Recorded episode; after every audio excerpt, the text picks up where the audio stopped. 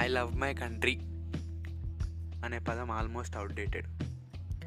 కేవలం January twenty sixth the Republic Day August fifteenth the Independence Day ఈ రెండు రోజులు మాత్రమే మనం ఆ పదం వాడుతున్నాం. అది కూడా వాట్సాప్ స్టేటస్ల్లో ఇన్స్టాగ్రామ్ స్టోరీల్లో పెట్టుకోవడానికి మాత్రమే ఆ పదాన్ని మనం వాడుతున్నాం. నిజానికి వీళ్ళు చే వీళ్ళు ఎవరైతే ఈ వాట్సాప్ స్టేటస్లు ఇన్స్టాగ్రామ్ స్టోరీలు పెట్టుకుంటారో వాళ్ళు చేసే పని ఎగ్జాక్ట్ ఆపోజిట్గా ఉంటుంది. ఒక ఎగ్జాంపుల్ చెప్తాను ఐ లవ్ మై కంట్రీ అనే ప్రతి వాడు రోడ్డు మీదకి వెళ్తాడు కదా. రోడ్లు బాగోవు. ఏ ఎవడరా ఇది కట్టించింది మినిమం కామన్ సెన్స్ లేదు. ఆ గొయ్యిలేంటి?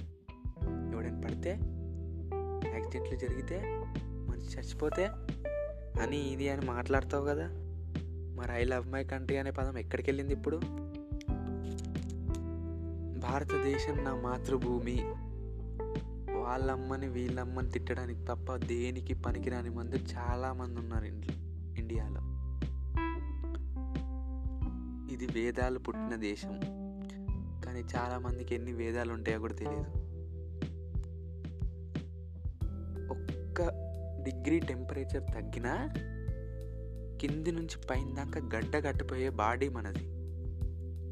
అలాంటిది అక్షయ్ అనే ఒక ప్రాంతంలో ఒక సోల్జర్ నువ్వు వేసుకుంటావే ఆ స్వెటర్లు జాకెట్లు ఏదైతే ఉన్నాయో అవన్నీ ఏవి వేసుకోకుండా నీ కోసం కష్టపడుతున్నాడు అక్కడ అక్షయ్చున్ అనే ప్రాంతం. మైనస్లో ఉంటుంది అక్కడ టెంపరేచర్ మైనస్లో ఉన్నా నేను నీ కోసం పోరాడుతున్నాను.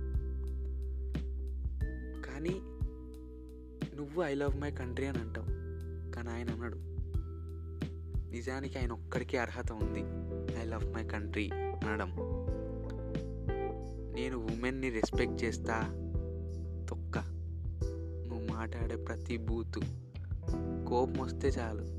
ఆడవాళ్ళ మీదకి రెచ్చిపోవడమే.